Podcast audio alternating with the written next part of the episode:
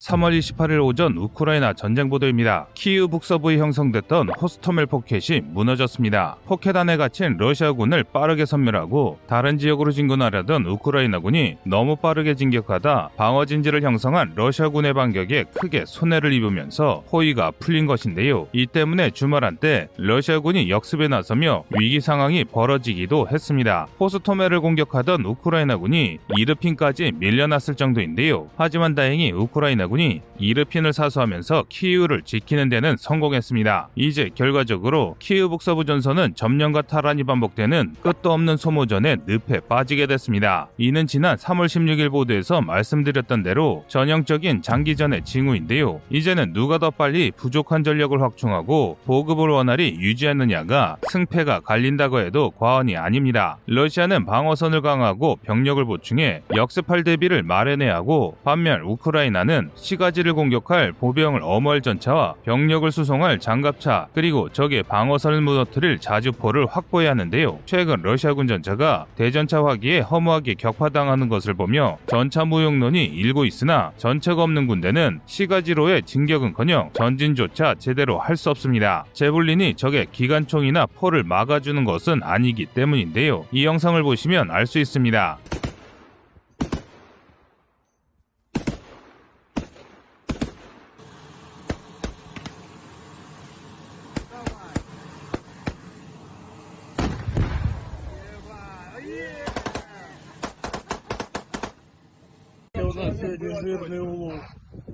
해당 영상은 수미 지역을 해방 중인 우크라이나군의 모습인데요. 보시다시피 전차 보명이 함께 작전을 펼치면서 적을 압박하는 모습을 볼 수 있습니다. 그런데 이 영상처럼 차량이 너무 모자라 소대부 간 교전이라면 몰라도 대규모 도시 탈환전에서는 생존성을 보장할 수 없습니다. 따라서 서방이 제때 공세형 장비를 지원하느냐가 전쟁을 빨리 끝낼 수 있을지 없을지는 장비 확보가 이를 가를 것으로 보입니다. 하지만 그렇다고 모든 우크라이나군의 반격이 키우 북서부처럼 멈춰선 것은 아닙니다. 평해지대가 많고 우호적인 주민을 둘러싸여 매복을 걱정할 필요가 없는 남부전선이나 동부전선의 촌락에서 우크라이나군의 우세가 이어지고 있는데요. 우선 남서부 전선의 핵심인 헤르손에서는 2차 대전 당시 스탈린그라드에서 낮에는 나치 독일이 밤에는 소련군이 도시를 지배했듯이 야간에 침투한 우크라이나군이 도시를 장악하기 시작했습니다. 미콜라이우주의 경우 러시아군이 완전히 격퇴 되어 주지사인 비탈리 김이 해변을 산책하는 영상을 올리고 있을 정도입니다. 그런데 이게 끝이 아닙니다. 북동부 전선에서도 우크라이나군이 큰 승리를 거뒀습니다. 체르니히우의 보급망을 차단하기 위해 기동하던 러시아군을 격퇴했고 브로바리 인근에서 러시아군을 크게 밀어냈습니다. 또 사실상 포위됐던 수미 지역 각지에서 대승을 거두며 적의 보급로를 차단했습니다. 상황이 이렇게 되자 러시아는 또다시 악수를 두기 시작했습니다. 바로 생화학 무기를 사용할 준비를 시작한 것인데요. 주말간 복수의 외신들이 러시아군이 생화학 무기를 사용할 준비를 시작했다는 보도를 내놨습니다. 병사들에게 대표적인 화학 무기인 VX 가스의 치료제인 아트로핀이 지급됐다고 하는데요. 지난 2011년 시작된 시리아 내전에서 러시아의 지원을 받은 시리아 정부군이 수천 명의 민간이 사는 거주구에 독가스를 살포한 전적이 있는 만큼 이번에도 러시아군이 화학 무기를 쓸 가능성이 높습니다. 그런데 이는 크게 걱정할 필요가 없는 이야기입니다.